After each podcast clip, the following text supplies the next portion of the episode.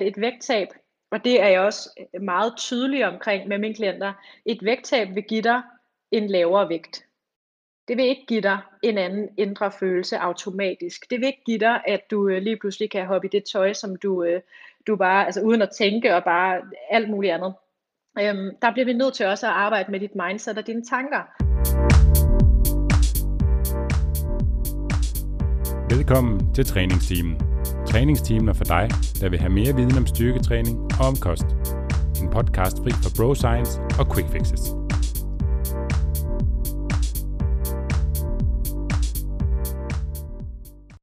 Velkommen til episode 102 af træningstimen. I dag har Nikolaj og jeg en rigtig god snak med en gæst i studiet, nemlig Nadja Wienberg. Vi skal snakke en masse omkring den her burde-mentalitet, hvilket i øvrigt er noget, hun har skrevet en hel bog om. Vi skal også høre Nadjas egen historie og hvordan hun selv har arbejdet med burde-mentaliteten og hvordan hun i det daglige hjælper sine klienter.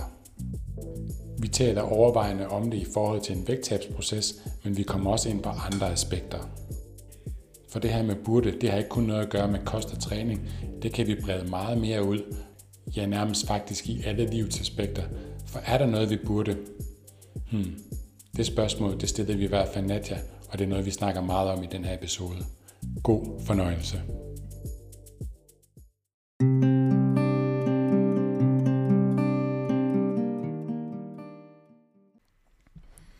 Vi er din værter, Steffen Fisker. Og Nikolaj Bak. Hej igen, Hej Steffen. igen.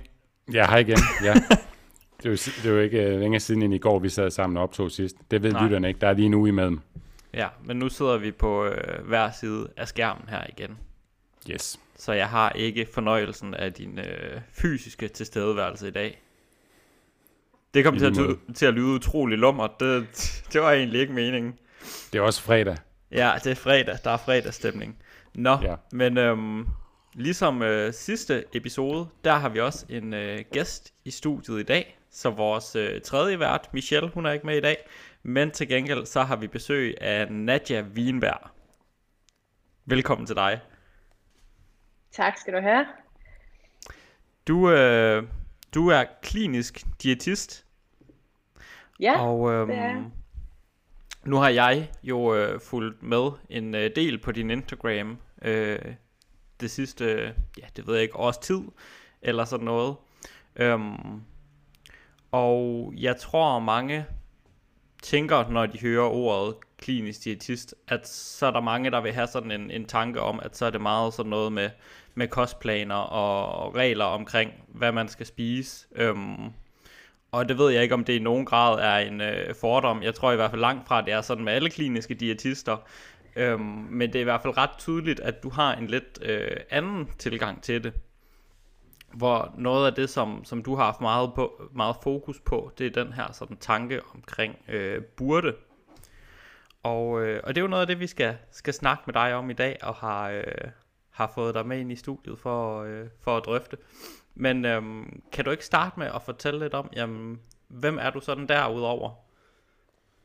Jo, det kan du tro. Og jeg vil sige, at den der fordom, den sidder du bestemt ikke alene med. Øh, jeg plejer faktisk selv at præsentere mig selv som klinisk diætist, og derefter komme med et men, fordi at jeg vil helst ikke puttes i den boks, som man ofte bliver puttet i, når man siger klinisk diætist, som, som handler om kostplaner, alt det du siger, øh, nævner der. Øh, fordi at jeg faktisk ikke rigtig kan identificere mig med den titel, sådan som øh, samfundet øh, gerne vil have, den skal være, eller den bliver præsenteret som. Så, så den øh, sidder du bestemt ikke alene med om, og jeg prøver selv at bryde lidt ud af den øh, kasse, hvis man kan sige det.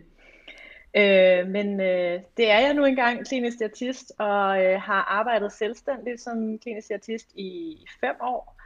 Øhm, og lige da jeg var færdiguddannet, der arbejdede jeg nok også meget, som, som du beskriver med kostplaner og, øh, og den tilgang, fordi det er jo om ikke andet det, man er, er stopfodret med på studiet. Øhm, og der synes jeg selv, at jeg var enormt nytænkende, kan jeg huske, når jeg spurgte mine klienter i starten af samtalen, hvordan de ville definere sundhed med, med tre ord. Fordi der synes jeg bare, at jeg var sådan øh, jeg tænkte ud af boksen, og jeg var fav- omfavnende i forhold til det menneske, jeg sad med, og det var rigtig individuelt, og jeg virkelig øh, altså anerkendte, at sundhed er individuelt. Men, men det jeg sådan stadig clashede lidt med, det var efter de havde så beskrevet sundhed, som for eksempel kunne være det livskvalitet og bevægelighed og øhm, et, et afslappet forhold til mad, eller hvad det nu kunne være. Altså snakkede vi så om, okay, øhm, så hvad er det så, du skal hen og spise, og hvor meget skal du spise? Så jeg var ikke, øh, jeg var måske et hak bedre selv, end mange andre diætister til at starte med, men, men jeg var stadig fanget i det her med, at der var altså en måde, jeg skulle arbejde på, og det har taget mig tid at bryde ud af den måde. Øhm, og, og det er i dag, øh, er jeg heldigvis langt væk fra det, og arbejder meget, som du siger, med, med burde-mentaliteten, øhm, som, kan, som vi helt sikkert kommer meget mere ind på i dag. Men grunden til, at jeg arbejder, som jeg gør, øh, er, er der lidt to årsager til. Øh, den ene årsag er, at jeg selv har en, person, eller en personlig historie med øh, hvor burde-mentaliteten har, har fyldt alt for meget. Så jeg har selv været igennem øh, et anstrengt forhold til mad, træningsforstyrrelse øh, osv. Og det gør, at jeg har meget stor forståelse for, at det her med sundhed, det kan altså det kan fylde rigtig meget. Ja. Og det kan fylde for meget. Øhm, og så samtidig med, at jeg med den tilgang, jeg faktisk fik, øh, fik med fra studiet, den her kassetilgang i forhold til, hvordan man er diætist, oplevede gang på gang, at mine klienter ikke øh, kom i mål med det, de egentlig gerne ville, og at det faktisk ikke nødvendigvis hjalp dem med deres sundhed øh, at have det fokus. Så når jeg ikke kunne hjælpe klienter derhen, hvor de egentlig gerne vil være, eller hjælpe dem med for eksempel et vejet vægttab, øh, så følte jeg mig forkert, og min klient følte sig forkert, og det gjorde, at jeg begyndte at søge en anden retning, fordi jeg tænkte, der, der er noget galt her på en eller anden måde. Øhm, og det er så derfor, kan man sige, at jeg er endt i dag med en helt anden tilgang, end den man normalt ville ja. Ja, tænke på som diætist. Nadja, øhm, mm. hvad det hedder, hvad har du ellers af, på, af baggrund? Nu har nævner du klinisk diætist, men nu har vi været inde og læse om det. Du har også lidt andet, jeg tænker, der er relevant at få med her, inden vi begynder, begynder at snakke. Ja, Jamen, øh, jeg er øh, både specialiseret i øh, hvad hedder det, overspisning og BID, mm. øhm, og så har jeg taget en madmandsuddannelsen, som jeg også selv øh, underviser på i dag. Øhm, og den uddannelse er jo en uddannelse, der går ind og arbejder med psykologien bag sundhed, så man får en forståelse for vaner og spisemønstre. Så jeg har faktisk også taget en mastercoach-uddannelse, øh, så jeg bruger rigtig meget coaching-redskaber i min, øh, min øh, vejledning. Mm. Og så har jeg også taget en Enneagram-uddannelse, øh, eller en Enneagram Practitioner-uddannelse, som øh, er en uddannelse inden for øh, det her personlighedstype værktøj, der hedder Enneagrammet. Så øh, jeg har en ret, fået en ret bred forståelse for den menneskelige psykologi, mm. øh, og det er også derfor, jeg kan arbejde, som jeg kan i dag. Ja, og, og nu bliver jeg bare lige... Ja, ja, Ja, du kører bare, Steffen. Ja, og nu, og nu bliver jeg bare lidt nysgerrig, fordi nu nævnte du det her med, at du, øh, du kom fra den her klinisk diætistverden med, at du nævnte, at, at du ikke helt følte, du hjalp dine klienter, og nu har du så fået et, en helt anden vinkling på det, uden at du skal gå så meget dybt med det lige nu, for det tænker jeg, at, at vi kommer til. Øh, har det ændret på den øh, følelse, du sidder tilbage med, at, nu, at du kan hjælpe dine klienter bedre? Helt sikkert. Det har gjort en kæmpe forskel, fordi jeg kan jo både jeg kan både se og mærke, og det giver min klienter også udtryk for nu, at, at det faktisk rykker, og jeg kan, jeg kan se, hvordan deres øh, perspektiver også ofte ændres. Altså, for de har måske et ønske til at starte med, men, mm. men lige pludselig finder frem til, hvad der måske i virkeligheden er vigtigt for dem. Øhm, så, så uden at gå alt for meget ind i den her burde-retorik allerede mm. nu, ja. så er der mange, der også kommer med et, et, et, et mål om noget, de burde gøre. Og der er det så, at jeg nu føler, at jeg kan hjælpe dem til at finde mm. frem til, hvad har du egentlig lyst til? Øh, og så lad os snakke om, øh, hvordan du kan håndtere de tanker, der, der gør, at du lige nu føler, at det er noget andet, du burde gå efter. Yes, fedt. Ja, mm. fordi inden vi går, øh, vi går nærmere ind i den her burde-tanke, så kunne jeg egentlig godt tænke mig at spørge dig, fordi du nævnte det her med, at det faktisk føltes sådan meget ud af boksen og spørge, hvad er sundhed for dig? Øhm, tror du også, det handler i noget omfang om, øh, hvor meget branchen har ændret sig siden da? Fordi jeg, jeg har lidt samme oplevelse, og også ved det fra flere af vores trænere, sådan, at ordet personlig træner kan for eksempel også godt have sådan lidt negativ genklang, som man sådan lige skal, ah, men jeg er faktisk ikke en af dem der, der laver autogenererede programmer til 400 klienter ad gangen på nettet. Øhm, at, at jeg synes også, der har været sådan en, en mere helhedsorienteret, hvis man kunne sige det på den måde, udvikling i, øh, i sådan den, skulle vi kalde det, private sundhedsbranche øhm, de sidste år. Det ved jeg ikke, om det, om det er noget, du kan genkende.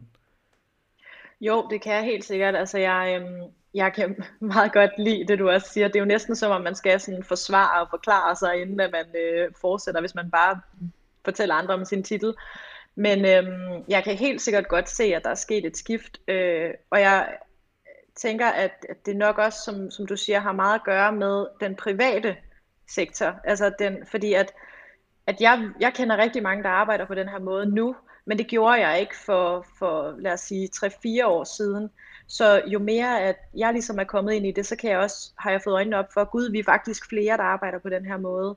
Men jeg tror også lidt øhm, stadig, det er en niche eller en, en del af, af noget, hvor man kan sige, jo, der er også der er helt sikkert kommet en mere holistisk tilgang, øh, også hvis man kigger i det offentlige. Det, det synes jeg faktisk. Det kommer stille og roligt, men slet ikke i den grad, som vi for eksempel arbejder i.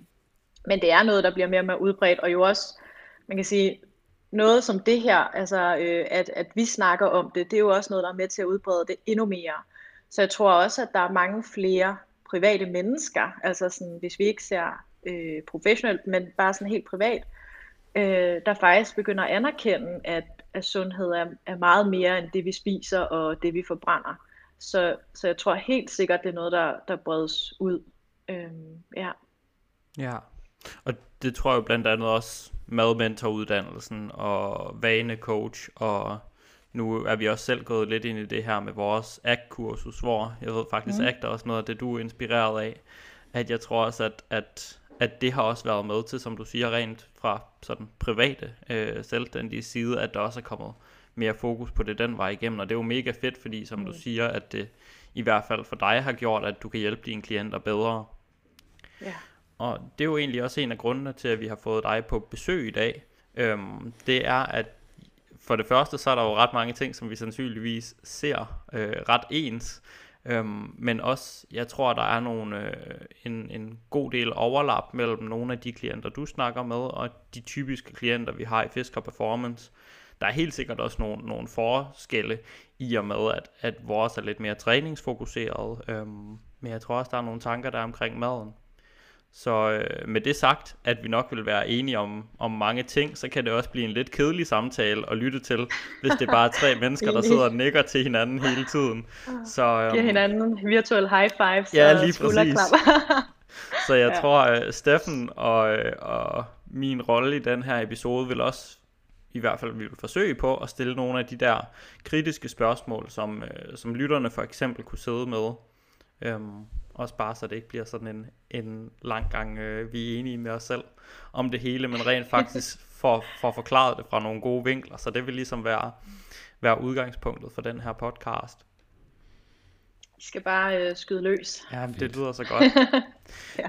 Men nu snakkede du sådan om, om din egen historie også, din sådan personlige historie, hvordan den har, har haft indflydelse på, hvordan du, øh, du arbejder og ligesom agerer i den her sundhedsbranche. Så det kunne være, at du kunne øh, starte med at tage os øh, igennem den. Og så kan vi øh, det kan jeg godt. Så kan vi snakke om den her burdetanke bagefter, som jeg også tænker måske har, har en øh, relation til den historie. Det er godt gættet. Ja. ja. Amen, øh, jo, det kan jeg bestemt. Øh, altså man kan sige, at min egen historie er selvfølgelig rigtig lang, øh, men, men jeg har lidt, nu har jeg fortalt nogle gange, og jeg har også beskrevet den i, i, i den bog, jeg har, har skrevet, der hedder Du burde ingenting. Og jeg har lidt fundet ud af, at den kan deles op i tre faser. Hvor at øh, den første fase, jeg gik igennem, det var et øh, rigtig, rigtig forstyrret forhold til maden, hvor at jeg søgte kontrol rigtig meget for at øhm, egentlig for at, at føle, at jeg var god nok, og jeg var tilstrækkelig nok. Øhm, så det er, er underliggende det, der har drevet mig hele tiden i min, mit eget forhold til mad, krop og vægt, det er en søgen efter at føle mig tilstrækkelig. Og der havde jeg på en eller anden måde sat lighedstegn med, at, at det har noget at gøre med, hvordan jeg ser ud. Og der kan vi jo så skrue på, på maden for eksempel, for at se ud på en anden måde, og det havde, havde jeg så bit, sådan øh, bidt mærke i, og, og det var det, der gjorde, at jeg endte med et meget forstyrret forhold til maden, hvor jeg prøvede at kontrollere maden, og jeg levede efter øh, principper om, hvad der var sundt og hvad der var usundt. Øhm, jeg, øh, jeg kan huske, at, at de her tanker om rigtigt og forkert og, og alt det, man nu kan opleve øh, som, som værdilader maden, det fik jeg så projiceret over på mig selv. Så hvis jeg spiste noget, som jeg tænkte var usundt, var forkert eller var øh, forbudt, så fik jeg projiceret det over på mig selv, sådan at det var mig, der var usund, og det var mig, der var forkert. Og så følte jeg, at der var noget, jeg skulle rette op på. Og det gjorde jeg så enten ved at skippe måltider, eller ved at træne, eller, eller andre ting. Så det blev rigtig meget sådan en, en sort-hvid tankegang, og noget, hvor jeg hele tiden skulle rette op øh, på de fejl, nu laver jeg godsøjne, det kan man jo selvfølgelig ikke se, men så ved man det, øh, jeg ligesom havde, havde gjort, når jeg havde spist noget af det, jeg ikke måtte. Øh, og den her, den her kamp med maden, den, øh, den, jeg kan ikke huske, hvor lang tid den varede, øh, men, men jeg kan huske den dag, den ligesom ændrede sig, øh, hvor at jeg havde på en eller anden måde fået, fået sat i mit hoved, at, at jeg skulle ned på en, en vægt, der hed 47 kilo, og når jeg var der, så skulle alt nok blive godt igen. Altså, så skulle jeg, øh, så skulle jeg nok kunne det hele. Jeg, jeg skulle kunne gå ud og finde en kæreste, og jeg skulle kunne søge ind på den rigtige uddannelse og alle de ting. Og så kan jeg huske en morgen, hvor jeg stillede mig op på badevægten, og øhm, det var sådan en, i kender de der, øh, der ligesom blinker tallene, indtil den så stiller sig fast. Og nærm- mm. laver, nærmere, hvad hedder den, laver, laver nærmest sådan en, en nedtælling. Ja, ja, lige præcis, måde, ja. hvor man sidder og står bare og kigger, og er sådan helt, åh, hvad stiller den så på? Øhm, og så stod der 47 den morgen. Og der var, det var som om, og nu forstår jeg det jo så bedre, men det var som om, der var to stemmer, der talte til mig den morgen, hvor den ene sagde til mig, Nadia, der er noget galt. Det her, det kan ikke være rigtigt. Det, er, det, det må simpelthen ikke styre dig. Men så var der også en anden stemme, der sagde til mig, ja, jeg ved godt, jeg lovede dig, at det ville blive godt på 47 kilo, men vi skal bare lige lidt længere ned. Øhm, og jeg kan huske, at den morgen, der valgte jeg faktisk at lytte til den første stemme, og jeg ved ikke rigtig, hvor det kom fra. Øhm, så jeg gik ned for den badevægt og havde taget en beslutning om, at maden ikke skulle styre mig mere. Men det der så skete, som jeg først opdagede langt senere, det var, at så skiftede jeg egentlig bare fokus. Så i stedet for at kontrollere maden helt vildt, så besluttede jeg mig for, at, øh, at jeg skulle jeg skulle bare ændre min krop på en anden måde. Øh, så det jeg kunne gøre der, det var, at jeg kunne få lavet mine bryster større, fordi så var jeg meget mere kvindelig, og så levede jeg jo virkelig op til det her skønhedsideal, som jeg blev var helt vildt drevet af. Øhm, så det gjorde jeg faktisk i en alder af 19 år, og det kan stadig undre mig, at man kan få lov til at gå ind som 19-årig og få lavet sine bryster, uden der er nogen, der stiller spørgsmålstegn til det. Det synes jeg stadig er øh, helt vanvittigt på en eller anden måde. Men det kunne man.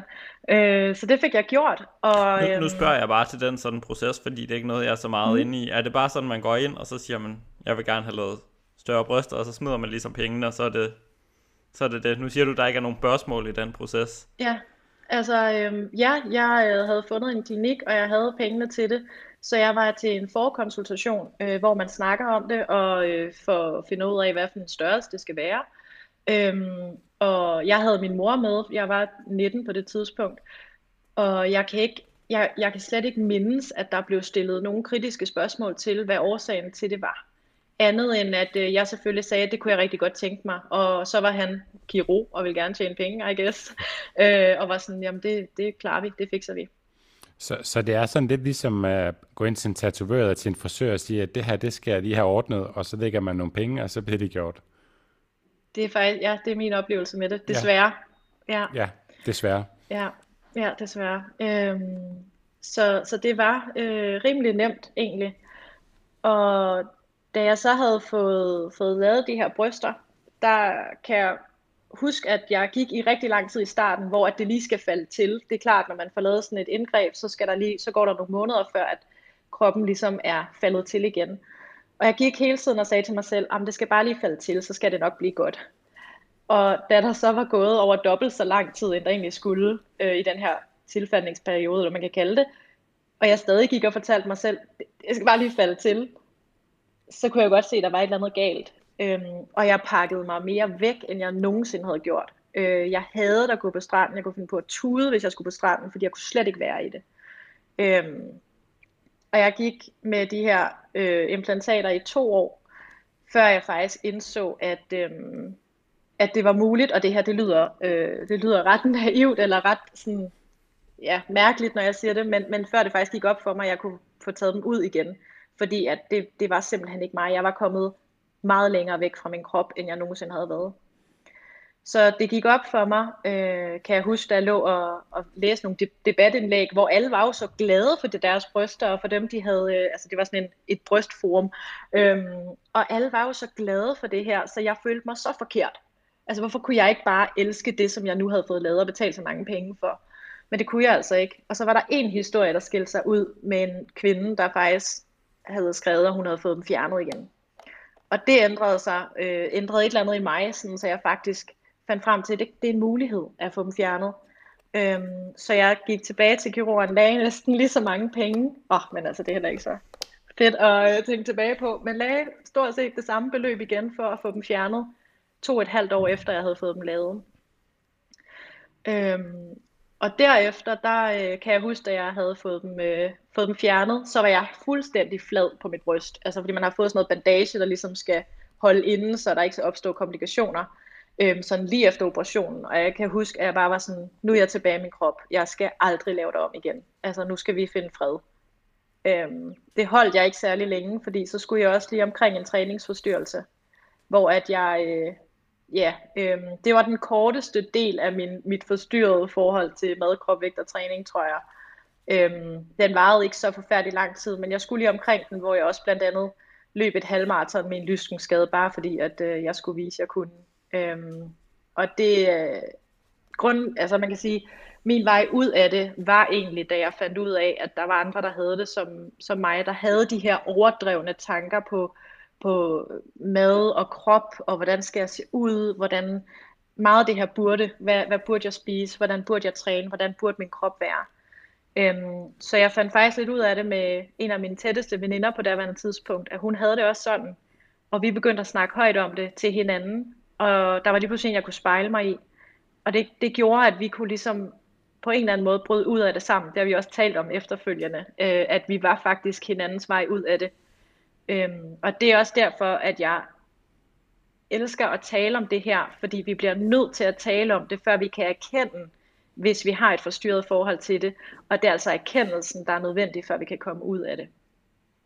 Så det tænker jeg var sådan, øh, ja, forhåbentlig øh, en, en ret kronologisk og for, sådan, ja, forståelig rækkefølge, skulle jeg tage at sige, om, omkring hvordan jeg selv har kæmpet. Ja. ja. Og tak fordi du vil dele den, fordi det er jo sådan noget, der ofte er lidt mere personligt, men det er også noget af det, der, der tit kan sige rigtig meget om, hvor man er i dag. Og der er nok også nogen derude, der kan genkende de her tanker om at have øh, så mange forskellige regler, eller måske egentlig lidt gå fra den ene regel til den anden. Helt jeg, sikkert, det tror jeg også. Jeg synes også, det er spændende. Nu har du, øh, nu har du sådan et billede stående bagved, der kan jeg se, hvor der står madro, og så nedenunder står der mad ja. er bare mad. Og, ja. og det måske, er det ikke sådan ret øh, sådan skærende kontrast til det her, du nævnte, det med, at, at øhm, kunne man sige, at, at du ligesom så sådan, eller at man kan have den her tanke om, at madens ernæringsmæssige kvaliteter, når man spiser maden, så går de direkte over og bliver til menneskelige kvaliteter på en eller anden måde, at det er dem, der bestemmer, bestemmer ens menneskelige kvaliteter. Mm. Og det er Helt jo, sikkert det er jo grundlæggende ikke logisk, men fordi det er det, vi er blevet opflasket så meget med, så er det sådan, vi alle sammen let kan komme til at tænke mm. om mad. Og det er jo nok det længste, man kommer fra madro. Ja, lige præcis. Fordi at, at vi har en masse fortællinger øh, omkring forskellige madvarer. Altså der kan også være det her med, at jamen, hvis, hvis nu at jeg henter noget fast food, jamen det, det anser jeg som doven, så ergo er jeg et dovent menneske. Altså vi hurtigt får projiceret det over på os selv, øh, sådan at, at, at ja, netop maden lige pludselig får en værdi for os som menneske. Og det er jo, som du siger, altså, det, det, er, jo, det, det er jo slet ikke rationelt. Mm. Øhm, men, men når vi er sådan forstyrret i vores forhold til mad, så, så virker det bare som, som altså, det, det eneste logiske. At, at det er jo den måde, jeg kan vurdere, hvordan jeg selv er som menneske, og hvor godt jeg klarer mig osv. Vi får simpelthen, jeg har givet maden en helt anden værdi, end, end det, at det faktisk bare er mad. Ja, og jeg tror også, nu ja. findes der jo også forskellige grader af forstyrret spisning. Men jeg tænker bare, lige så, lige så snart man begynder at identificere sig med en spisning, for eksempel hvis, nu snakkede vi med Jon i sidste episode, der, der havde gået rigtig meget ind i det her paleo øh, stenalderkost i sin tid, at hvis, hvis man identif- identificerer, prøver jeg at sige sig så meget med det, man spiser, så er det også svært ikke at bedømme sig selv ud fra de mad, der kommer ind. Altså hvis det nu er god, sund mad, man spiser, så er man også god og sund, eller hvis det er tomme kalorier, så er man også tom på en eller anden måde. Øhm, så tror jeg lige så snart man begynder at lægge sin identitet ned i, hvad man spiser, så, så kan det virkelig begynde at blive problematisk. Enig. Helt enig. Kan du, øh, kan du tage os videre herfra i din øh, rejse? Så det var sådan lidt din, din personlige udvikling. Hvordan, mm. øh, hvordan går den ligesom videre til, øh, til det, du laver i dag, og til den bog, du har udgivet også? Jamen, altså man kan sige, at min personlige rejse er jo egentlig blevet grundlaget for, hvordan jeg arbejder i dag, og hvorfor jeg arbejder med det, jeg gør i dag. Øhm, det er også øh, 100% min personlige historie, der fik mig ind på ernæring og sundhed i sin tid, fordi at at jeg havde et så øh, overdrevet fokus på sundhed, og jeg vidste faktisk ikke, hvad jeg ville, da jeg skulle søge uddannelse, så øh, jeg valgte ernæring og sundhed, fordi jeg kunne se det, der var en personlig interesse, og så kunne jeg da i hvert fald få noget ud af det. Så det var helt sikkert også den rejse, der fik mig ind på studiet. Øhm, og der, der fandt jeg så rigtig meget ro med mig selv, fordi jeg også fik en masse viden omkring, øh, at mad jo faktisk er noget, vi har behov for. Og at det ikke bare handler om, at det er noget, vi skal have, fordi vi kan lave, altså ændre på vores kropsstørrelse, som jeg jo havde forenet det med, eller som kan værdiladet også som menneske. Jeg ligesom fandt ud af, at okay, der er faktisk, der er faktisk øh, vi har et virkelig højt behov for mad, og for mig også, vi har et virkelig højt behov for øh, kulhydrater. Det er der også rigtig mange, der har øh, forstyrret forhold til.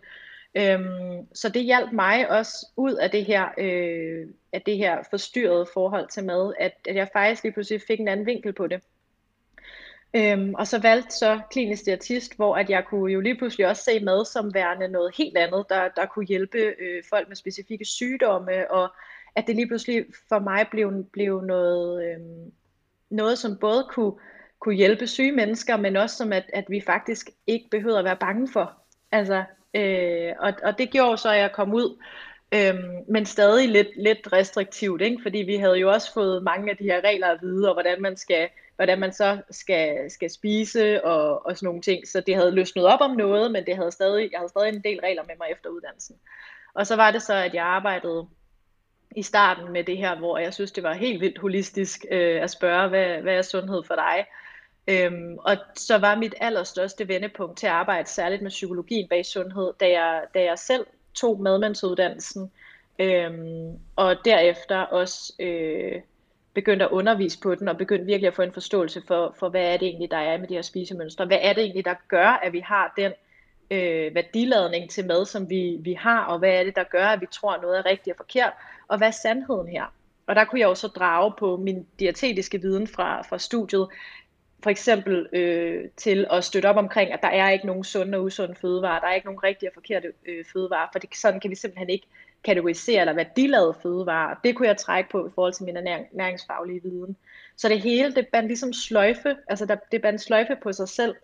Øhm, og, og det gik op i en højere enhed, da jeg tog den uddannelse. Og det var også det, der efterfølgende ledte mig til at skrive øh, bogen Du burde ingenting, fordi jeg kunne se, øh, hvordan min egen historie og mine klienters historier faktisk mindede rigtig meget om hinanden. Og det, der gik igen, det var den her burde-mentalitet.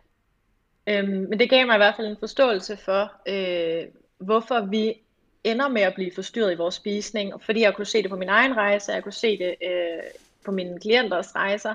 Så, så derfor så ledte det mig også til at skrive øh, den her bog, øh, hvor at jeg ligesom kunne forklare forhåbentlig andre, så de kunne spejle sig i det. Øh, og der kunne jeg jo både bruge min egen øh, historie og klienters historie til at ligesom støtte op omkring alt det, jeg havde lært omkring den personlige psykologi.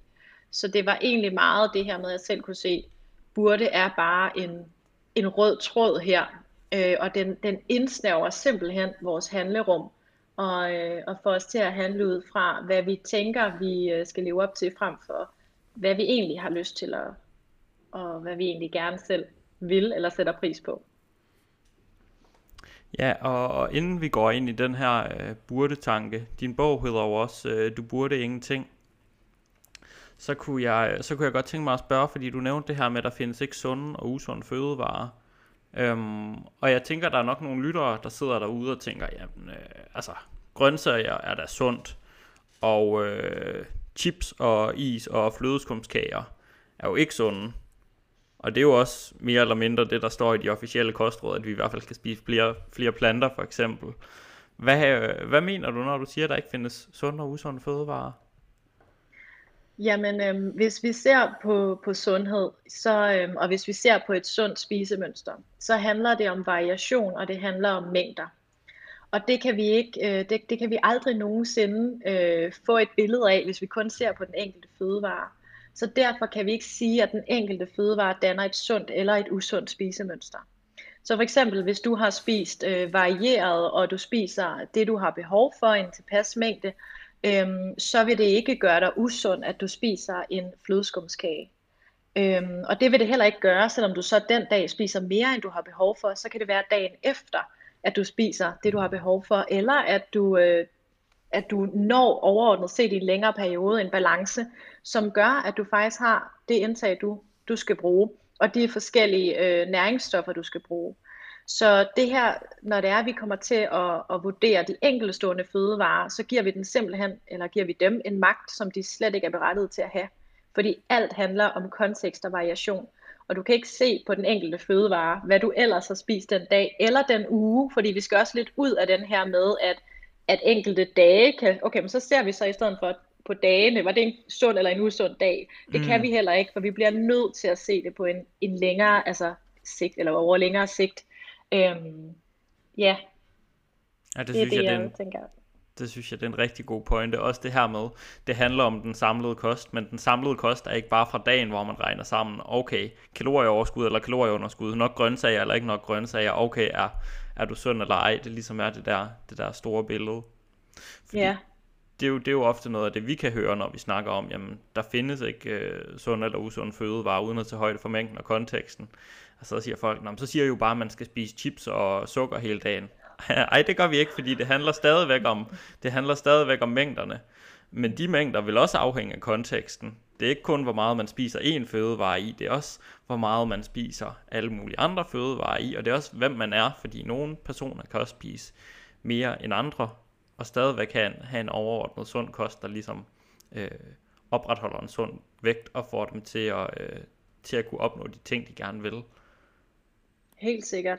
Og det der jo kan være den kæmpe store fare ved at se det som sundt eller usundt, det er et meget klassisk mønster, øh, er at hvis jeg så kommer til at spise en usund fødevare, jamen så, så er hele dagen jo ødelagt, så derfor så kan jeg lige så godt øh, bare gå all in resten af, af dagen eller aften eller hvornår det må være, fordi at vi netop som, altså vi kommer jo netop til at se det som, som en kassetænkning, ikke? at i dag har jeg været god eller ikke god, okay jeg spiste noget som ikke var godt, men så kan jeg lige så godt ødelægge hele, altså den er jo alligevel ødelagt dagen, så jeg kan lige så godt fortsætte, og så må jeg rette op på det i morgen, og så kan vi så komme til at stramme det endnu mere, men så må jeg kun, så skal jeg skippe morgenmaden, eller så må jeg kun spise salat, og så bliver det rigtig, rigtig svært at, at overholde, og så kan vi igen komme til at spise noget, vi ser som værende forkert, og så kører det bare i sådan en øhm, kontrol, ikke kontrolmønster, hvis man kan sige det.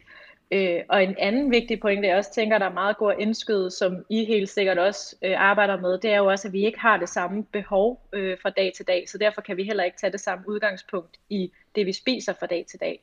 For det varierer også ud fra, hvor meget vi laver, ud fra, hvor meget vi energi vi har, og nogle dage er vi bare mere sultne end andre.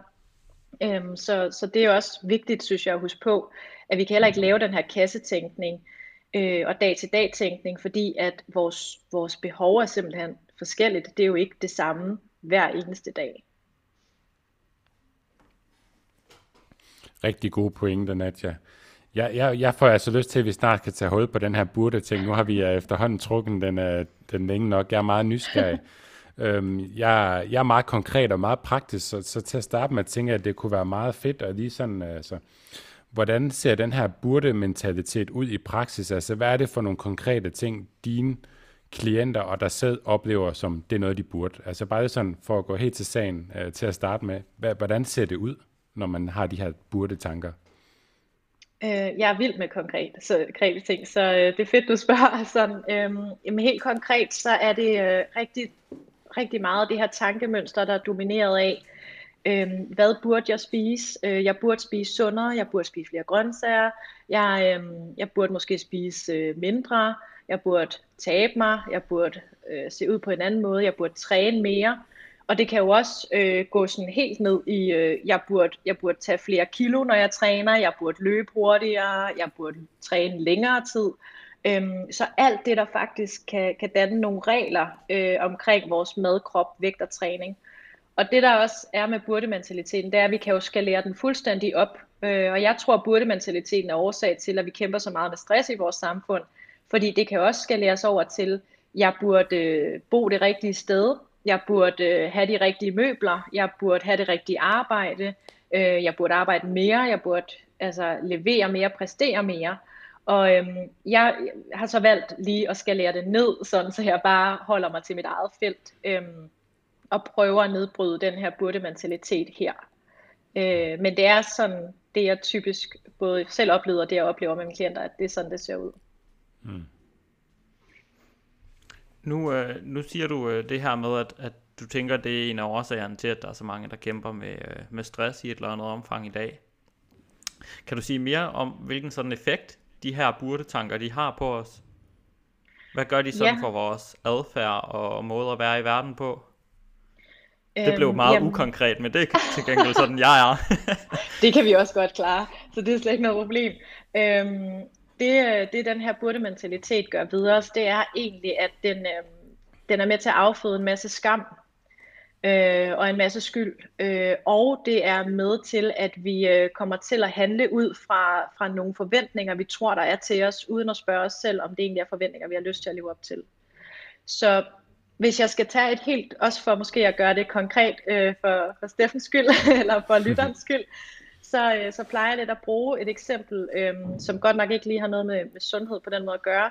Men lad os sige, at øh, vi nok alle sammen kan relatere til det her med at skulle gå ned med en skraldespand på et tidspunkt.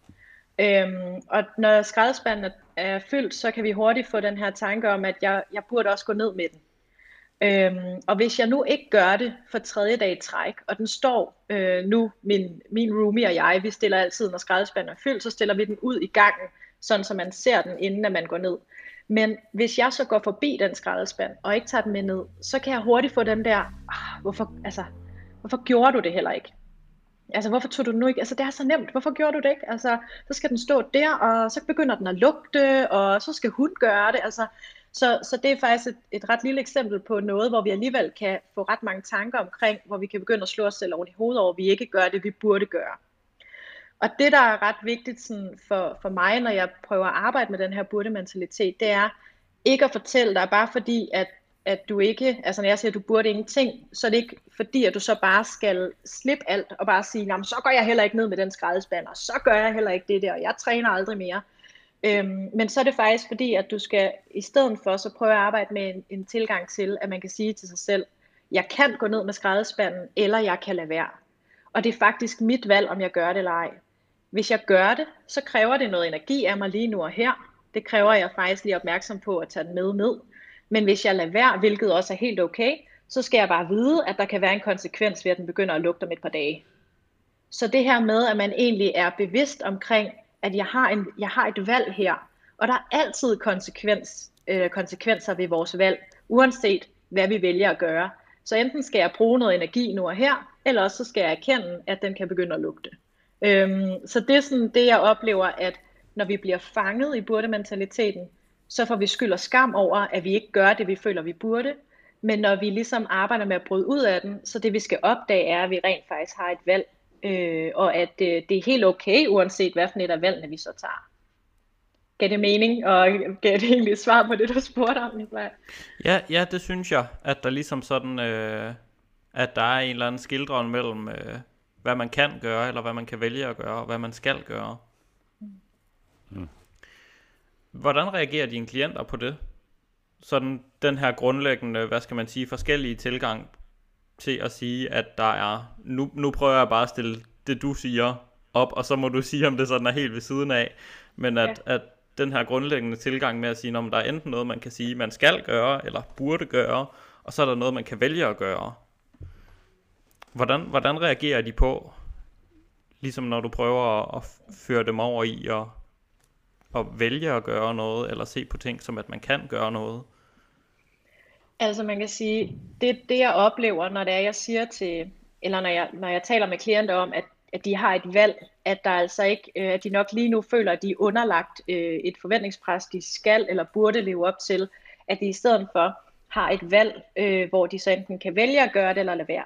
Så, øhm, så det som deres øh, fokus rigtig ofte kommer til at være på, det er alle de konsekvenser, der er ved, at jeg, hvis jeg ikke gør det, jeg burde gøre.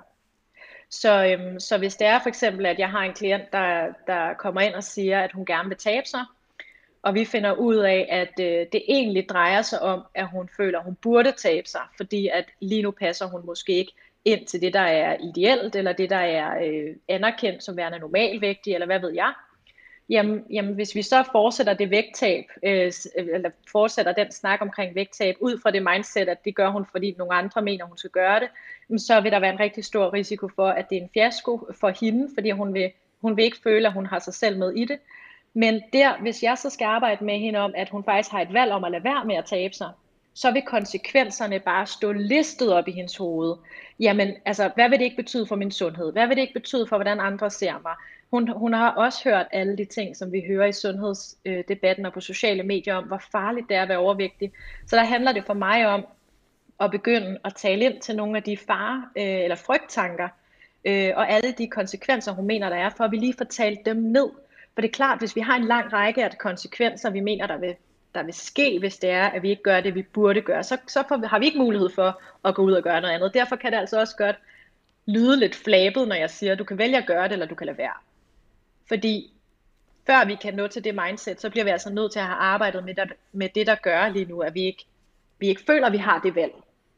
Øhm, og det er alle de her konsekvenser, vi kan være bange for, der kommer til at ske. Så dem skal man bryde ned, og så, øh, og så kan vi gå ind og snakke om, okay, men hvad er det så, du gerne vil i det? Øhm, så min, min typiske, øh, eller den typiske reaktion, der er på det her, når vi arbejder med burdementaliteten, det er øh, frygttanker og frygt for alle de konsekvenser, der vil være ved, at jeg gør noget andet, end det jeg burde. Hmm.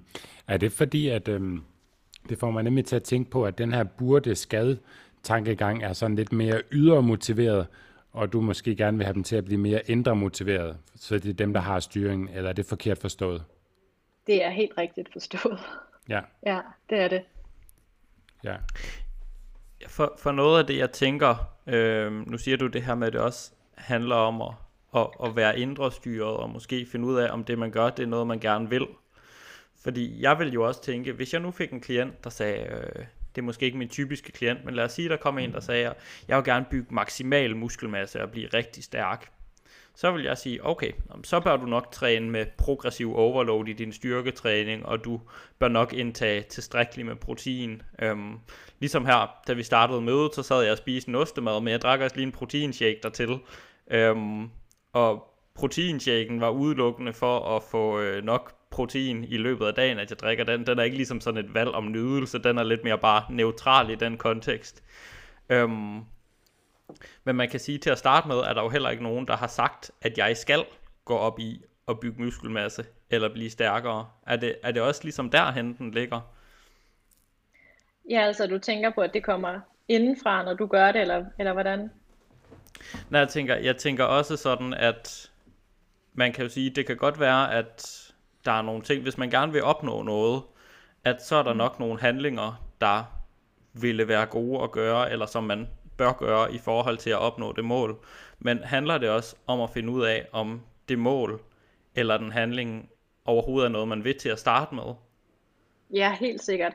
Altså min, min typiske øh, spørgeteknik, når det er folk, de kommer øh, og, og snakker om det mål, de gerne vil arbejde med, det er altid at spørge ind. Der bruger jeg meget den coachende tilgang, så det er altid at spørge ind til, okay, men, men hvad vil det her give dig?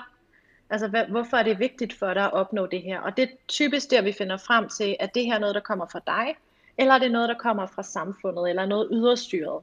Øhm, så der er det, jamen, jamen, så vil jeg føle, at, at jeg var mere accepteret. For eksempel, hvis det er, at de ønsker et vægttab, jamen, hvad vil det give dig? Okay, men så vil jeg føle, at jeg er mere accepteret. Okay, fordi så er det der, vi er ude i, at der er nogen, du føler lige nu, at du, du skal være på en bestemt måde, for at andre accepterer dig. Der vil jeg så nok gå helt der videre til at arbejde med, at det handler om først og fremmest, at du accepterer dig selv. Øh, men det er jo også en, en meget lang snak. Men lige der, der ved man så, okay, vægttabet er nu et middel til, at du faktisk kan opnå noget andet.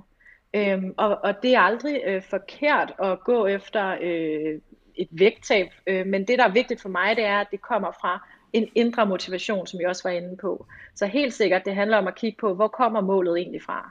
Hvad er det her, der er vigtigt for dig? Øhm, og så tage en snak derfra, ja. Okay, så ja, nu bliver jeg bare meget konkret igen. Øhm, det, det er sådan min tankegang. øh, for eksempel det her tilfælde med at bygge muskelmasse, øhm, så, så kan vi jo hurtigt blive enige om, så burde vi for eksempel spise mere protein. Øhm, men i det tilfælde af, at er, altså, er det så okay, at den her burde, den er her, hvis vi ligesom er blevet enige med os selv om, at det er vigtigt at bygge muskelmasse? For kan man så helt undgå nogle af de her burde? For det, det, det tænker jeg ikke nødvendigvis, man kan, fordi jeg burde jo spise mere protein, for hvis jeg ikke spiser noget, så, så opnår jeg ikke mit mål. Så det burde jeg jo, selvom jeg ikke altid nødvendigvis har lyst. Men der er jo så et overordnet mål, jeg har mere lyst til. Det går ind og trumfer det, eller hvordan skal jeg forstå det? Altså egentlig så vil jeg øh, der, der er to ting i det. Øh, og den ene ting, det er, at øh, jeg vil stadig bruge den her med øh, at prøve at undgå os at tale burde, men så i stedet for, når du møder, jeg burde spise mere protein, så fortæl dig selv, nå nej, altså jeg kan spise mere protein, eller jeg kan lade være. Hvis jeg gør det, så vil det hjælpe mig til at opnå mit mål. Hvis jeg lader være med at gøre det, er der en konsekvens ved det lige nu. Men det er helt okay, at jeg tager det valg, jeg gør i dag. Fordi ellers så er der en, en jeg kunne være nervøs for eller bekymret for, at man ret hurtigt kom ind i en sort-hvid tankegang igen. Mm. Fordi man så måske på en eller anden måde, hvis du siger, jeg burde spise mere protein, hvis jeg gerne vil nå mit mål, og du ikke gør det, altså kunne der ret hurtigt komme sådan en, en indre kritiker på banen, der siger, prøv at høre Steffen, hvorfor gør du det ikke? Altså, mm. du, vil du ikke nå det mål, eller hvad? Altså, hvad sker der for dig? Og det, så kommer vi ind i noget negativt. Men hvor hvis du ligesom siger, okay, i dag, åh, den der shake der, den er simpelthen bare, den kan jeg sgu ikke lige få ned. At du så siger, okay, men så lader jeg være i dag, og det er okay, fordi det er også det er lige så fint, at jeg skal nok nå mit mål alligevel. Det kan være, at konsekvensen er, at det lige tager mig lidt længere tid. Det er jeg okay med. Mm. Øhm, og en anden ting, der også er i det, det er, at vi kan selvfølgelig ikke gå ud og fjerne ordet burde for folks ordforråd. Øh, og derfor så bliver vi nødt til, og det er der, hvor vi også kan snakke lidt akt, hvis det er, men der bliver vi nødt til at gå ind og ændre vores tanker omkring det. Og bliver nødt til at gå ind og og anerkende, at når ordet kommer frem, så er det altså også helt okay, men så kan jeg måske arbejde på at tænke noget andet i stedet for. Fordi hold op, hvor har jeg egentlig tænkt over, at det ville gøre vores, nu, nu inddrager jeg også bare jer, vores mm. arbejde så meget nemmere, hvis vi kunne åbne folks hoveder fjerne de tanker, der ikke er, øh, er gode for dem, eller som er misinformation, eller for eksempel ordet burde, og lukke deres hoveder igen, og så sende dem afsted. Men det kan vi ikke. Altså når vi først har en bevidsthed om noget, så kan vi ikke fjerne den igen, men så kan vi ændre vores tanker omkring det, når vi møder det. Og det er det, jeg rigtig gerne vil ud med i forhold til ordet burde, det er, selvfølgelig møder vi det. Jeg gør det også hele tiden. Altså jeg kan da også virkelig godt få en tanke om, at jeg burde ting. Men jeg øver mig, og jeg øver mig stadig, jeg vil lige sige, jeg øver mig i at så sige til mig selv, nå nej, jeg kan, eller jeg kan lade være. Og det er helt okay. Bare tag det valg, der giver mening for dig i dag. Hmm. Det giver rigtig god mening faktisk. Øhm, det, det får mig i hvert fald til at tænke på, at det, det gør i hvert fald, at det bliver et mere et aktivt valg, når man gør det, fordi at når jeg tænker burde, hvis jeg forestiller mig, at jeg skulle burde den, for de tanker har jeg jo selvfølgelig også, så hvis jeg faktisk gør det, jeg burde, så bliver det meget, bliver det meget sådan, om jeg, jeg gjorde jo lidt, hvad jeg forventede, eller hvad jeg havde regnet med, der skulle ske, og så er det ikke sådan nogen mega god følelse, men hvis jeg mere ændrer ordlyden på det, og siger, jeg kan, eller jeg kan lade være, og hvis jeg så gør det, at, fordi jeg, jeg kan, at nu tager jeg den her check, fordi jeg kan, så har jeg lige pludselig handlet aktivt, og det giver mig i hvert fald umiddelbart en større succes med den handling, end hvis jeg havde brugt ordet burde i den, selvom det er den samme handling. Det giver mening. ja. mm. Ja, jeg tænker også, nu, nu snakkede du om det her med, og hvis folk de kommer og siger, at de vil have et, øh, et vægttab for eksempel, at du også spørger om, hvorfor vil du gerne det, øh, til at afdække, okay, er det noget, der sådan kommer indenfra, sådan for eksempel, jeg vil gerne føle mig bedre tilpas i min krop, eller øh, jeg vil gerne acceptere sig mine omgivelser, hvor det vil være en, en ydre motivation, der måske ikke er særlig sund. Øhm, det samme kunne man jo nok også sige i forhold til målet om at bygge muskelmasse, hvor man kan sige, jamen altså, er det, er det noget, du gør, fordi du gerne vil føle dig stærk eller godt tilpas i din krop, eller er det noget, du gør for at få andres accept? For der kan man jo også tage den der burde mentalitet ned over, så der er ikke, der er ikke nogen, der siger, at man skal eller bør styrketræne, men det kan godt være, at man gerne vil. Ja, lige præcis.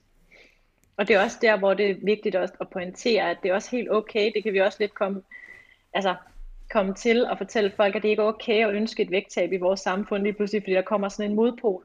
Og det er altså også vigtigt at sige, at det er helt okay at vil ønske et vægttab. Det må du også meget gerne. Øhm, det, der er vigtigt for mig, det er netop bare at undersøge, hvor kommer det fra. Så man må lige så godt ønske et vægttab som at opbygge større muskler eller øh, ændre på sin krop, men man skal bare være kritisk over for, øh, om det kommer fra en selv eller netop noget ydre. Mm. Kan, man, øh, kan man være i en situation, hvis man nu øh, har et, et indre styret vægttab, hvis vi skulle sige det på den måde, altså man ønsker et vægttab, fordi man gerne vil føle sig tilpas i sin krop, kan man samtidig, øh, kunne der være nogle andre måder, man kunne opnå den følelse eller den værdi på, også øhm, som man måske får fokus, kan komme til at få fokus væk fra, eller ting, man, øh, man udskyder, indtil man, man ligesom opnår det her vægttab. Helt sikkert. Er det noget, du sådan oplever? Ja, bestemt. Altså jeg, jeg vil egentlig altid sige, at, at når det er, øh, vi for eksempel, lad os antage, at vi er nået til det sted med en klient, hvor at målet er vægttab, og vi er sikre på, at det er noget indre styret, jamen så, så kigger jeg altid med klienterne på, okay, men hvad er det så, altså, hvornår ved vi, at du er i mål med det her? Hvad vil det betyde for dig? Hvad vil du kunne? Og hvis der kommer nogle ting der, hvor det er sådan noget, så vil jeg kunne gå på stranden og have det godt, og så vil jeg kunne gå i det tøj, der passer mig. Mm, så det, de faktorer nogen, som vi bliver nødt til også at arbejde med i forløbet, og arbejde med de tanker, der er omkring. Øhm, fordi at et vægttab, og det er jeg også meget tydelig omkring med mine klienter, et vægttab vil give dig en lavere vægt.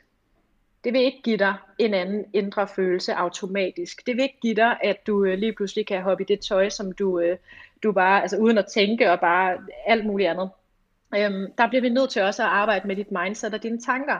Så der, der går jeg ligesom, kan man sige, det bliver lidt tosporet, hvor vi selvfølgelig arbejder med, med sådan det konkrete øh, vægttab, men hvor de også øh, er meget opmærksom på, at det eneste, det vil give dig, det er egentlig et vægttab, og hvad er det så ellers, du også gerne vil opnå, og så lad os arbejde med det også. For ellers hopper man ind i det, som jeg også selv kæmpede med dengang, hvor jeg lavede om på min krop igen og igen og igen, for faktisk at få en følelse af, at jeg var god nok. Og det kom aldrig. Øhm, og det er jo også der, hvor jeg så kan trække på den erfaring og kan dele det og sige, jeg vil bare sige, jeg prøvede det her i, jeg ved ikke hvor mange år, og de har jo også ofte kæmpet i, jeg ved ikke hvor mange år, øhm, og, og det hjalp ikke mig med at give den følelse, jeg troede, jeg fik ud af det. Så jeg vil ikke lyve for dig. Jeg skylder dig faktisk at fortælle, at det du opnår ved et vægttab, det er et vægttab. Og det er ikke så meget andet. Så hvis du også vil opnå de andre ting, så lad os arbejde med dem sideløbende. Mm. Og, og det tror jeg, det er jo en, en pointe, som, som Steffen og jeg også rigtig meget kan, kan genkende, ligesom fra ACT-tilgangen.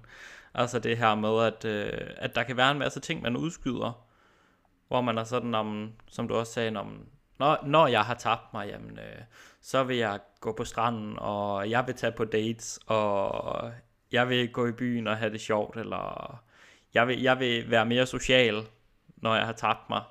Øhm, hvor man kan sige, er der noget, der, der står i vejen for, at du vil kunne gøre det samtidig? Øhm, og den her værdi om måske at have det bedre i din krop, eller hvad det nu er, man gerne vil opnå gennem vægttabet. Er der også andre veje, som man kan gå samtidig, i stedet for os at, at udskyde de veje, som egentlig jo går mod det mål, man gerne vil opnå? Det, det synes jeg jo er, er, er rigtig spændende, den her proces med at, med at gå til at være indre styret kan du, kan du snakke noget mere om sådan, hvordan går man fra at være styret udefra til at være, være styret af, af sit indre eller af sine værdier, hvis man kunne sige det på den måde?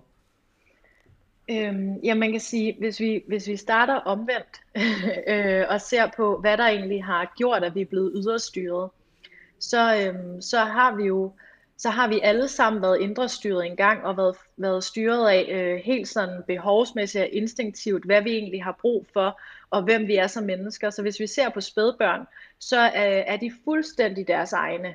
Altså, der er ikke noget øhm, der, der... Altså, de bekymrer sig ikke om, hvad andre tænker om dem. De bekymrer sig ikke om, øh, om de skriger for højt, hvis de er kede af det eller vrede. De udlever deres følelser, som de har lyst til. De spiser, når de er sultne, stopper, når de er mætte. De bevæger sig, som de har lyst til. Og der er ikke, der er ikke noget der, der styrer dem udefra. Men det, der så gør, at, øhm, at vi bliver meget yderstyret, det er, at vi, vi vokser op. Øh, vi bliver opdraget ind i et samfund, hvor vi tænker, at vi skal være på en bestemt måde. Vi, øhm, vi lærer, øh, nu bliver det også bare sådan nogle ret konkrete eksempler, vi lærer, hvordan man skal stå stille, hvis det er, eller hvis vi står og venter for, for rødt for eksempel, og der er måske nogle børn, der har tendens til sådan at hoppe og danse lidt, og for at vide, ej, nu skal du stå ordentligt. Men så lærer vi, okay, jeg skal stå stille, øh, jeg skal ikke bare gøre det, min krop har brug for, at den gør.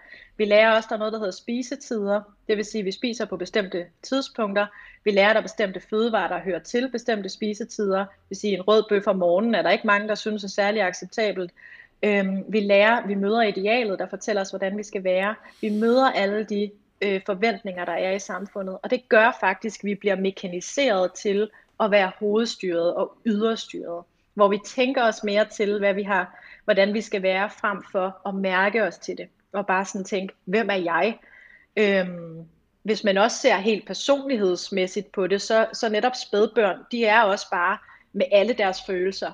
Men når vi vokser op, så lærer vi lidt, det der med at være vred, det er ikke særlig pænt. Det skal du, det skal du ligesom gemme væk. Okay, så må jeg jo håndtere min vrede på en anden måde. Og rigtig mange kan så håndtere det med for eksempel mad, og det samme med at være ked af det osv. Så vi bliver simpelthen mekaniseret ind i et samfund og øhm, i en eller anden yderstyret fokus.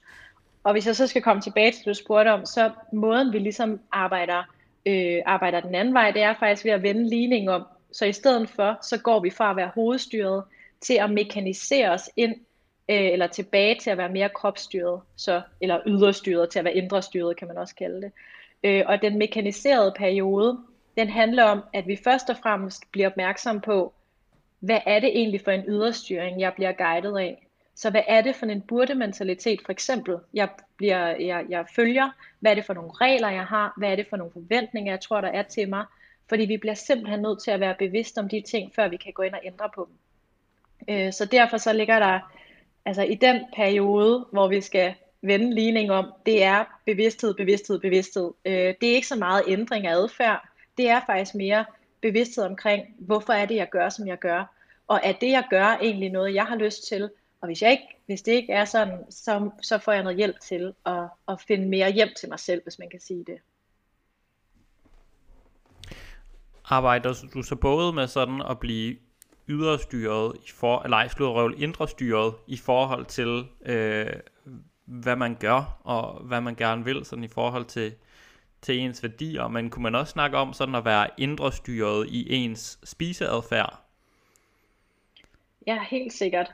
Øhm, og det er også noget, det jeg arbejder rigtig meget med mine klienter omkring, for de er jo også meget yderstyret eller hovedstyret af, øh, i forhold til deres spisning, hvor de tænker, hvad skal jeg spise, hvor meget skal jeg spise, hvornår skal jeg spise, øhm, hvorfor må jeg spise, hvornår har jeg tilladelse til at spise, øhm, som alt sammen kommer rigtig meget fra hovedet.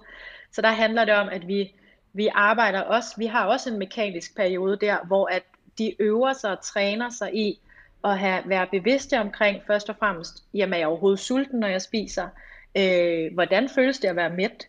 Øh, hvad sker der med mine tanker, hvis jeg spiser noget af det, jeg følte var forkert før? Så det er også sådan en, en træning i at komme tilbage til at slippe hovedet, og så blive mere guidet af, og faktisk have en tillid til, at jeg godt kan lade mig guide af min krop, men selvfølgelig så kræver det en periode, hvor jeg øver det og træner det. Og der fortæller jeg også typisk mine klienter historien om spædbarnet, fordi vi har jo alle sammen været spædbørn på et tidspunkt. Så vi har jo den her visdom i os, men vi er kommet væk fra den, fordi vi har lagt så mange lag ovenpå i forhold til forventninger og burde og samfund og hvad ved jeg. Og det skal vi på en eller anden måde lige have, have sorteret i, sådan så vi kan komme tilbage til at mærke øh, vores egne kropslige signaler igen, egentlig. Jeg synes også, det er spændende, den der øhm, analogi med, med spædbørnene. Øhm, jeg ved ikke, om folk har, har set, hvad der, eller om vores lyttere har set, øh, hvordan det går, når man prøver at få et spædbarn til at spise en bid mere, end, øh, end de egentlig havde lyst til, når de er blevet med det. Ja, det er ikke super nemt. det er, er ikke nemt, nej. Øh, Steffen sidder og ryster på hovedet. Han har, øh, ja. han har bare han. ja. ja, det har vi så heller, det har vi ikke bevidst prøvet, men jeg kunne ikke forestille mig, at det er nemt, fordi det, det, er ikke, det er ikke en strategi, vi, øh, vi kører med i vores hjem i hvert fald. Fornuftigt. det er for. Nadja, øhm, har du sådan en eller anden betegnelse for det, du godt kunne tænke dig at få dine klienter over i, sådan i forhold til deres spiseadfærd? Altså, der er nogen i forhold til det her med at være indre styret. Det er et lidt farligt ord at bruge, har jeg fundet ud af. Øhm, men hvor man snakker om for eksempel intuitiv spisning, øhm, eller afslappet forhold til mad, eller fleksibelt forhold til mad, eller madro, eller hvor, hvor er det egentlig, du gerne vil have dem hen? Og er det altid samme sted? Det er ikke altid samme sted. Altså, jeg, jeg bruger selv øh, betegnelsen øh, kropsstyret øh, adfærd, kan man sige, i, øh, i min bog for eksempel. Hvor at det første kapitel handler meget om den hovedstyrede adfærd, som er jo den yderstyrede, øhm, og så at andet kapitel handler om det kropsstyrede. Øhm, og det er det, jeg bruger egentlig at betegne sig. Men ellers så, så taler jeg meget om det ud fra mine klienters ord. Øh, så hvis de føler, at madro er ordet for dem, så er det det, vi arbejder med. Hvis de føler, at det er fleksibel spisning, så er det det, vi arbejder med. Øhm, og så taler selvfølgelig om, hvad der ligger i det for dem.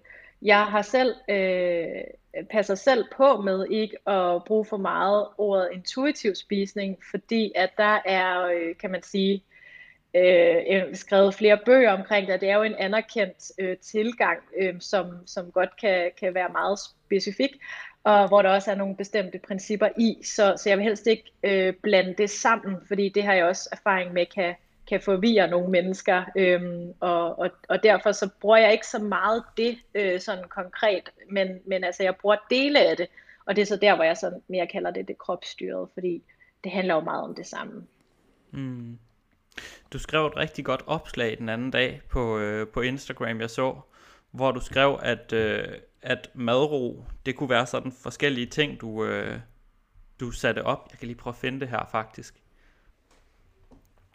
Du skrev, at have sluttet fred med mad betyder også, og så har du lavet sådan fem punkter, så har du skrevet, at spise chokolade uden at nyde det 100%, at planlægge dine måltider, at spise på følelser, at gå efter næringstætte fødevarer, at vente med at spise, selvom du er sulten.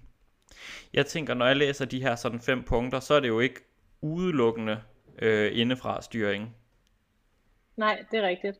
Og, øh, og grunden til, at jeg lavede det opslag, det er fordi, at øh, lidt tilbage til det her med, at vi kan ikke, vi kan ikke fjerne bevidsthed, når vi først har fået det øh, i vores hoveder.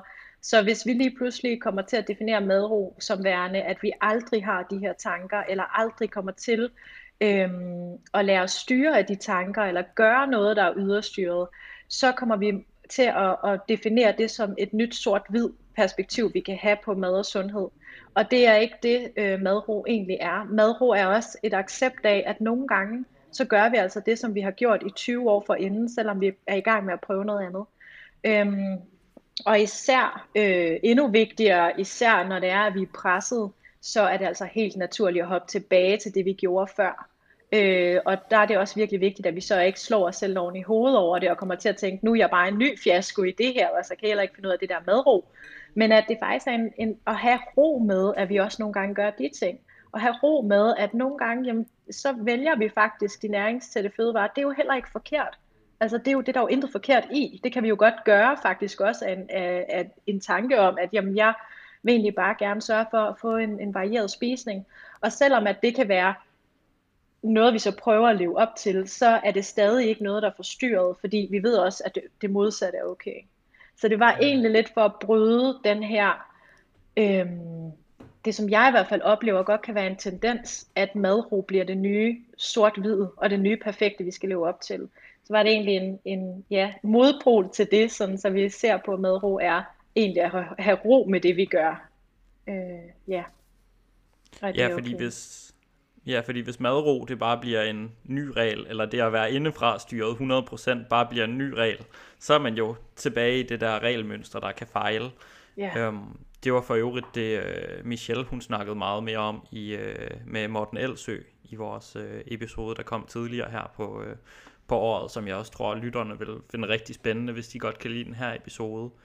Øh, ligesom episoden med øh, Mia Lichtenstein, hvor vi snakker om BED, det tror jeg også, det vil være noget, folk vil, vil synes var spændende, efter de har lyttet til den her episode, hvis det ligesom resonerer, resonerer med dem. Vi, øh, sådan forud for episoden her, der snakkede vi også om sådan nogle gode spørgsmål, man kunne stille sig selv. Øhm, og du nævnte sådan et, øh, et begreb fra ACT, man kalder kreativ håbløshed, som du, øh, som du bruger i dit arbejde, har nogle metaforer inden for det. Øhm, er det noget, du kan fortælle lidt mere om? Hvad, hvad fanden er kreativ håbløshed? Jamen øh, ja, det, det kan jeg i hvert fald. Altså kreativ håbløshed er egentlig fire ret simple spørgsmål, som, øh, som man kan bruge, når det er, at man er i den her tilstand af at være fuldstændig håbløs omkring, øh, det kunne være for eksempel sin tilgang til sundhed. Øhm, så jeg kan jo eventuelt også lige nævne de fire spørgsmål, så kan det være, at det bliver lidt mere konkret. Øh, og de fire spørgsmål er først og fremmest, jamen, hvad søger du? Øh, og hvad har du forsøgt i forhold til det, du søger? Øh, hvordan har det virket for dig? Og hvad har det kostet dig? Så det, jeg bruger de her fire spørgsmål, når mine klienter øh, for eksempel har været på den her rejse mod, lad os bare sige madro, øh, og lige pludselig, hvilket er fuldstændig naturligt, bliver i tvivl om det her, det nu er det, de skal. Øhm, om det her, det nu også er det rigtige for dem, om det nogensinde lykkes for dem at opnå madro osv. Så, så de kommer i den her mega tvivl og kan føle sig helt håbløse omkring den her proces. Men så prøver jeg faktisk lige at stille dem de her fire spørgsmål, fordi det de typisk vil kunne legne op, det er, jeg har faktisk forsøgt øh, det her øh, med for eksempel vægttab, øh, og det måske bare lige for at sætte, sætte den også op mod, når man arbejder med madro lige pludselig, så rigtig mange af mine klienter har en lang vægttabshistorie bag sig. Så det de lidt får lyst til at hoppe tilbage i, når de er i den her tvivl om madro er noget for dem, det er vægttabstanker. Det er, skal jeg alligevel gå på en slankekur, og så tage det der madro bagefter. Så de får lyst til at hoppe tilbage til noget med vægttab. Og så er det der, det er rigtig godt at sige, okay, men hvad har du forsøgt? Jeg har forsøgt vægttab i alle mine andre, øh, eller alle mine tidligere år. Okay, men hvad, hvad har du så forsøgt? Altså, hvad har du, øh, hvad har du egentlig gjort for at opnå det vægttab? Og så kommer rækkerne bare, ikke? Slankekur, øh, hvad hedder det, detoxkur, suppekur, øh, nubukur, vægtvogterne, det, der, altså den er uendelig, den liste. Og hvordan har det virket for dig? Jamen, okay, det har jo ikke rigtig virket, fordi jeg kæmper stadig. Og noget, som jeg hører gang på gang, det er, ja, jeg har jo faktisk taget på, og hvis jeg bare vejede det, jeg, jeg vejede, da jeg gik på min første kur, hold da op, hvor vil jeg være glad så. Så det jeg kan se, det er, at jeg har faktisk bare taget på, og jeg er blevet mere og mere forstyrret i mit forhold til mad. Okay, så hvad har det kostet dig? Jamen det har faktisk måske kostet nærværet, øhm, når, jeg, når jeg spiser sammen med min familie. Det har måske kostet, at jeg kan have et afslappet forhold til mad. Det har kostet mig en masse penge. Det har kostet mig øh, livskvalitet. Det har kostet mig øhm, et, et ja, afslappet forhold til mad, tror jeg, hvis jeg har sagt. Øhm, men, men at så har de det, hele den her liste med, hvad det har kostet dem. Og så er det egentlig, at de, så, så er det der, jeg spørger, okay, øhm, så hvad er det, hvad er det du, du, der er vigtigt for dig nu her? Er det at holde fast i det her og prøve noget helt andet? Eller er det at hoppe tilbage og prøve en af de ting, som du har prøvet før? Øhm, og der er jeg igen meget åben, fordi jeg vil helst ikke bidrage til skam. Så der er det sådan, at prøve at høre, at det er helt op til dig. Du, du, skal, du kan sagtens hoppe tilbage i det gamle. Du skal bare være opmærksom på de her ting, og du skal bare være bevidst om, at det har været din strategi rigtig lang tid, og hvordan den har virket, og hvad det har kostet dig. Og så rigtig mange gange, så er det jo ikke det, de vil tilbage til. Og så kan vi tage en snak om, at de kan fortsætte den rejse, de ligesom er på med madro. Ja, for noget af det, der ligesom er en sådan grundlæggende tanke i ACT-tilgangen, det er jo også det her med, at vi kan ikke styre, hvilke tanker, der dukker op men vi kan ligesom forholde os til dem og handle ud fra dem, og der, der oplever jeg også, at den her model er super god til at hjælpe folk til at zoome ud og forholde sig til, fordi jeg oplever i hvert fald, og, og mange af vores klienter øhm, i, i Fisker Performance, de, de har jo været på kurer tidligere. Øhm, og jeg oplever, og vores træner oplever, at de her kurtanker, de dukker op igen. Altså den her arm, jeg, jeg har sådan en kostplan, som jeg engang fik, den burde jeg lige hoppe tilbage på, fordi det, det virkede jo i hvert fald i nogle uger, og den her, jeg, jeg synes det går lidt langsomt med vægttabet. Jeg, jeg burde gøre noget af det, som jeg ved går rigtig hurtigt, men hvis man så kan zoome ud og sige, hvor var det det endte henne, så, så giver det også en eller anden form for klarhed, mm. og måske gør det lettere ikke at handle i overensstemmelse med de tanker, hvis de ikke er hjælpsomme for en. Mm. Jeg har også fået en forståelse for, at grunden til, at du egentlig har lyst til at hoppe tilbage nu, er måske fordi det faktisk virkede i en kort periode, men at det heller ikke virkede på sigt, og det kostede en masse andet, som du ikke vil tilbage til at miste igen, eller som jo virkelig ikke har været, været øh, opvejende for, at det er det værd, kan man sige. Så det er også vigtigt at få en erkendelse af, at selvfølgelig kommer det op, fordi det virkede på et tidspunkt for dig, men, men det var kortvarigt, det var kortsigtet, og det er ikke, så kan man ligesom spørge dem, men det er noget, du vil tilbage til lige nu, og så er svaret typisk nej. Nogle gange er det ja, og så skal man lige tage en runde mere med en ny kur, og det er helt okay. Men, men altså, det, det er virkelig vigtigt at have den bevidsthed med også, at det, ja, du har lyst til at hoppe tilbage, fordi det virkede, øhm, bare ikke på lang sigt. Øhm, ja, øh, hvad er den, Nadja? Mia kaldte jeg dig lige. Nadja. Det er okay. ja. øhm, det var fordi, jamen, det var fordi jeg sad lige og tænkte på sådan en meget konkret case, jeg havde med noget, med noget arbejde. Det var jo ikke en klientens øh, navn hedder, så jeg ved ikke, hvor det navn det, det lige fløj ind hen. Men øhm, har du nogle erfaringer med, med klienter, hvor, hvor de kommer med et udgangspunkt i, at de spiser efter en kostplan, men har meget, meget svært ved at slippe den her kostplan?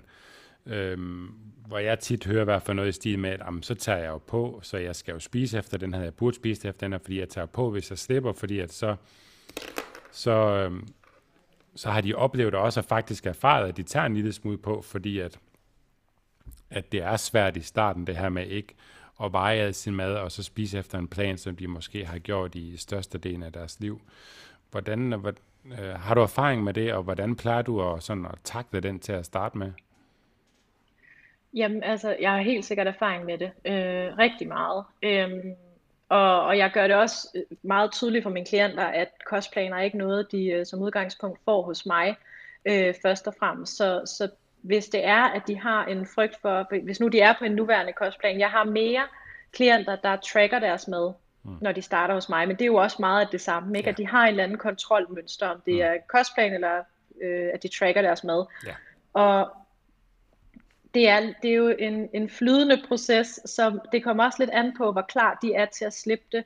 Men det jeg gør, det er, at jeg altid taler om, hvad de er bange for, der vil ske, hvis de slipper det. Mm. Øhm, og, og rigtig ofte, så trækker jeg faktisk et ambivalent schema ind, hvor vi tager en snak om, hvad er fordelene øh, ved, at du tracker dit mad og fortsætter med det? Øh, hvad er ulemperne ved, at du fortsætter med at track din mad? Hvad er øhm, fordelene ved at stoppe ved det, og hvad er ulemperne ved at stoppe med det. Så vi faktisk kommer hele vejen rundt, og så er det egentlig op til dem at sige, er det her noget, jeg vil fortsætte med eller ej? Fordi så igen har vi en bevidsthed om, hvad giver det her redskab der, øh, og, og er det egentlig vigtigt for dig at fortsætte med det? Rigtig ofte så er det, jeg oplever, at uanset om det er at tracke maden, eller det er en kostplan, så det de forsøger at opnå, det er kontrol, fordi kontrol giver tryghed. Og så er det mm, for vigtigt for mig at have den snak om, hvad er det for en tryghed, det, det giver dig, øh, og er den her tryghed måske egentlig en falsk tryghed, øh, eller er det en tryghed, vi på en eller anden måde kan give på en anden måde. Så det er meget forskelligt, hvordan det derefter ser ud. Nogle de er klar til, når de kan se, okay, det handler faktisk om tryghed. Alene det, jeg har fået sagt det højt, og at jeg nu ved, at vi kommer til at arbejde med det på en anden måde, det, giver mig, det gør mig klar til at slippe det. Andre, de skal sådan øh, trappe ud af det på en eller anden måde, øh, hvor vi måske siger, okay, jamen kunne vi starte med, at du, øh, jeg havde for eksempel faktisk en klient her for noget tid siden, som også øh, tracker sin mad, og vi lavede en aftale om, at hun starter med at lade være med at track morgenmaden. Øh, hun ved allerede, hvor mange kalorier der er i morgenmaden. Hun har fuldstændig styr på det, så for hende, der giver det, altså det giver hende jo noget, fordi hun får et samlet billede af dagens kalorier, men, men egentlig, så kan hun jo godt addere de kalorier, hun ved, der er i morgenmaden, til det samlede beløb, og dermed vide det. Så for hende, der er det faktisk et stort skridt også at bare at, at slippe det med at track morgenmaden, selvom hun ved helt at præcis, hvor mange kalorier der er i, og hun bare kan lægge det til. Og det er rigeligt for hende til at starte med. Så også det der med at tage det i et step, hvor det giver mening for klienten, så de ikke bliver skræmt væk. Fordi hvis nu vi ved, tracking eller kostplan, det er tryghed for dig, så skal jeg ikke være den, der siger, til den smider du bare lige skraldespanden. Altså fordi det, det, det er de måske slet ikke klar til. Så der handler det om at trappe stille og roligt ud af det, øhm, hvis det er det, det, der er vigtigt for dem. Og så igen være bevidst om, hvad er det her egentlig et middel øh, til for dig? Hvad er det, det, det giver dig at følge en kostplan, eller track din kalorier, eller hvad det må være? Det giver super god mening.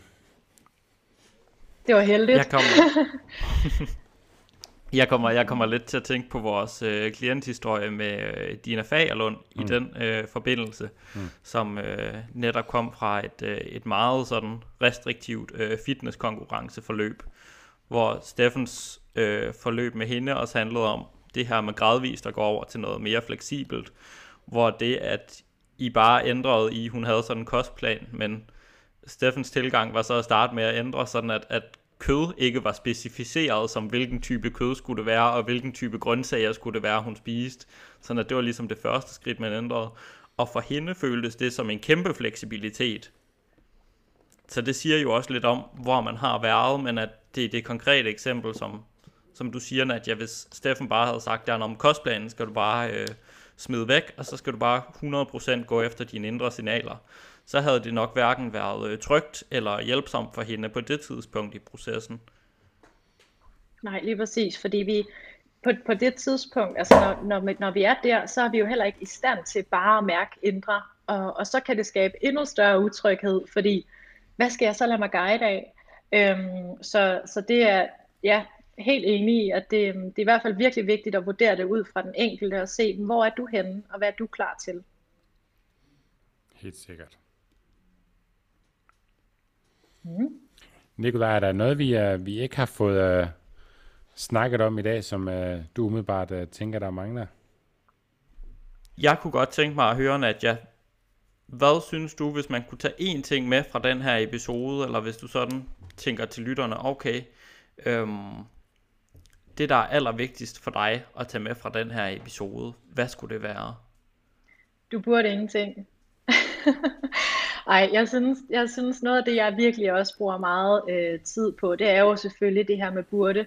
Øhm, og vende den om til at, at prøve at tænke, at, at jeg har en mulighed, at jeg har et valg, at jeg kan gøre noget, at jeg kan lade være. Og at det er helt okay, øh, uanset hvad jeg gør. Men noget, det jeg også synes, der er allervigtigst der, for ikke at afføde en masse skam, det er den her øh, viden om, at når først vi har en bevidsthed om noget, så vil vi ikke kunne fjerne det igen. Så, så det betyder ikke, at når du går ud og arbejder med at bryde med ordet burde, det betyder altså ikke, at du aldrig nogensinde skal tænke det igen. Det betyder bare, at du så kan derefter arbejde med at ændre dine tanker omkring det. Og det gælder også, når vi så snakker madro for eksempel, at det handler altså heller ikke om aldrig at tænke i sund eller usund fødevare, eller have nogle af de gamle tanker, fordi det vil vi altid have. Og det er altså ikke forkert, eller det betyder ikke, at vi er på den, på den forkerte sti, eller hvad ved jeg. Og det synes jeg er enormt vigtigt at formidle videre, at ja, vi kan altså ikke fjerne bevidsthed, når vi først har skabt det, øh, og det gælder også i forhold til ordet burde. Så det må være, være det, tænker jeg. Det synes jeg, det var en øh, rigtig, rigtig god takeaway fra den her episode, og det har været en kæmpe fornøjelse at have dig med. Og jeg er sikker på, at lytterne de også har, øh, har kunne tage rigtig meget med fra den her episode hvor du har, øh, har snakket om burdetanken her, og vi har haft mulighed for at stille nogle kritiske spørgsmål. Jeg tror, det med at være kritisk, det klarede Steffen lidt bedre, end jeg gjorde, men, øh, men jeg er sikker på, at der er rigtig meget godt at tage med herfra. Øhm, og Nadja, hvis man vil følge dig i øvrigt, så er du jo også rigtig øh, aktiv på øh, Instagram under dit navn, Nadja Wienberg, ja, med et punktum imellem navnen, ikke også? Jo, det er korrekt. Jo, og øh, du har skrevet bogen øh, Du burde ingenting, og du har også en øh, podcast af samme navn, hvor øh, du også dykker mere øh, ned om, i, hvad hedder det, aspektet, sådan burde aspektet omkring sundhedsverdenen. Ja, lige præcis. Så, ja. øh, så det kan vi helt klart anbefale at, at gå ind og følge med der, specielt på Instagram-profilen er du rigtig øh, aktiv, ved jeg. Ja, tak. Og øh, jeg vil også lige sige til dig, kære lytter, nu øh, nævnte jeg episoden med Morten Elsø omkring et øh, fleksibelt forhold til mad, og øh, BED-episoden med Mia Lichtenstein. Jeg tror også, at du vil finde episoden om ACT med øh, Tina Agerskov, som er vores øh, coach på øh, ACT-kurset. Øh, at du vil finde den rigtig interessant, hvis du synes, den her episode var spændende. Det er episode... Øh, er det 27, Steffen? Yes. Yes! Og så tror jeg bare, at vi vil sige uh, tak for i dag. Tak fordi du vil være med, Nadja. Tak fordi jeg måtte. Det ja. var en fornøjelse. Tusind tak. Det var det. Og tak fordi I lyttede med. Og det var så afslutningen på denne episode. Hvis du gerne vil læse mere om træningsteamen og om det enkelte afsnit, så kan du klikke ind på træningsteamen.dk. Og hvis du har spørgsmål til den enkelte episode, eller har forslag til emner, vi kan tage op i en fremtidig episode, så har vi oprettet en Facebook-gruppe, som du kan tilmelde dig. Facebook-gruppen hedder Træningsteamen, og jeg håber, at du vil være med. Og hvis du kunne lide den her episode og gerne vil have flere episoder fra os, så vil vi sætte stor pris på en god anmeldelse i din podcast-app. For det er ingen hemmelighed, at vi laver den her episode for netop dig derude, og vi tjener faktisk rigtig lidt penge ved at lave podcast. Faktisk ingen penge. Så måden du kan hjælpe os på er ved at dele vores podcast og anmelde den, så vi kan få vores podcast ud til så mange som muligt og forhåbentlig hjælpe dem. Og det er netop derfor, vi gør det her. Hvis du gerne vil læse mere om Fisker Performance og hvad vi ellers foretager os, så kan du følge os på både Facebook og på Instagram under navnet Fisker Performance. Og så er der vist ikke andet end at sige tak fordi du lyttede med. Vi høres ved.